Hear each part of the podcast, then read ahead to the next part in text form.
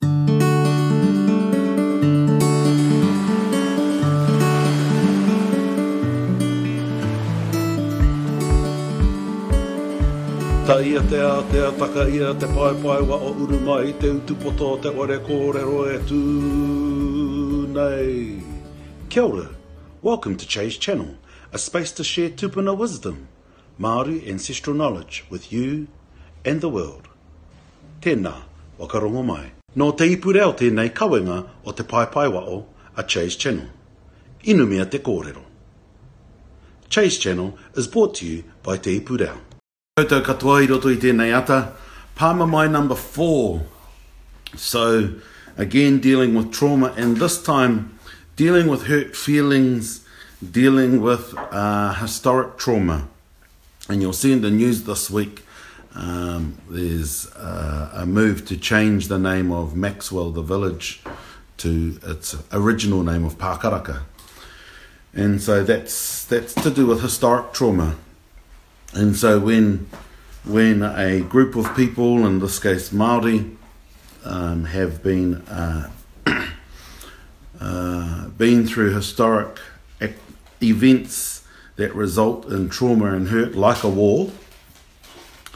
Uh, it's about how do we um, deal with these issues to uh, ensure that we can let them go and um, move on.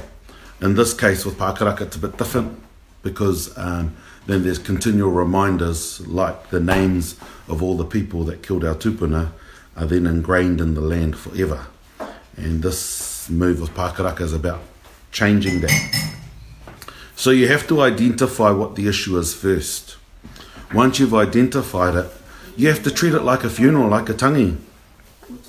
And have your have your have your cry, cry your river like I've been saying uh, but then more importantly, uh, move to the next process of uh, recognizing it as a knot in your puku, which you have to massage out through um, both tears and then also using waiata and then haka or ngiri, because uh, then that, um, that gets the energy out.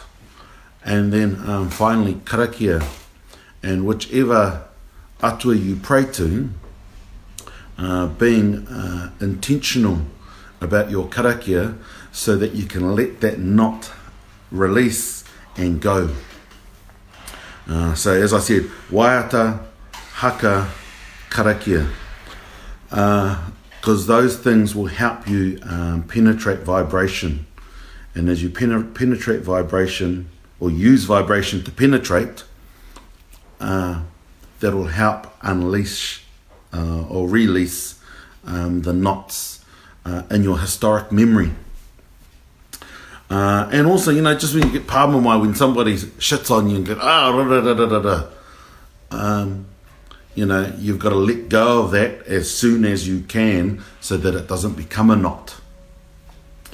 Uh, and, and can't overemphasize the importance of karakia, haka and waiata to help you release those knots in your puku.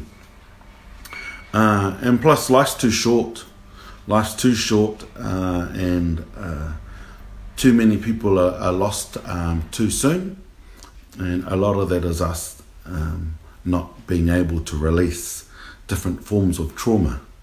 Classic example, I know I'm going a bit long today, uh, is uh, I'd realized I had had an issue with academia for years, and it wasn't until recently, and um, being part of some wānanga, that, oh, okay, that's been my issue.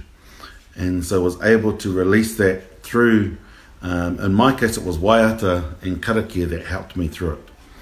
Uh, and uh, yeah, I, I love to sing uh, because it, it just feeds my soul.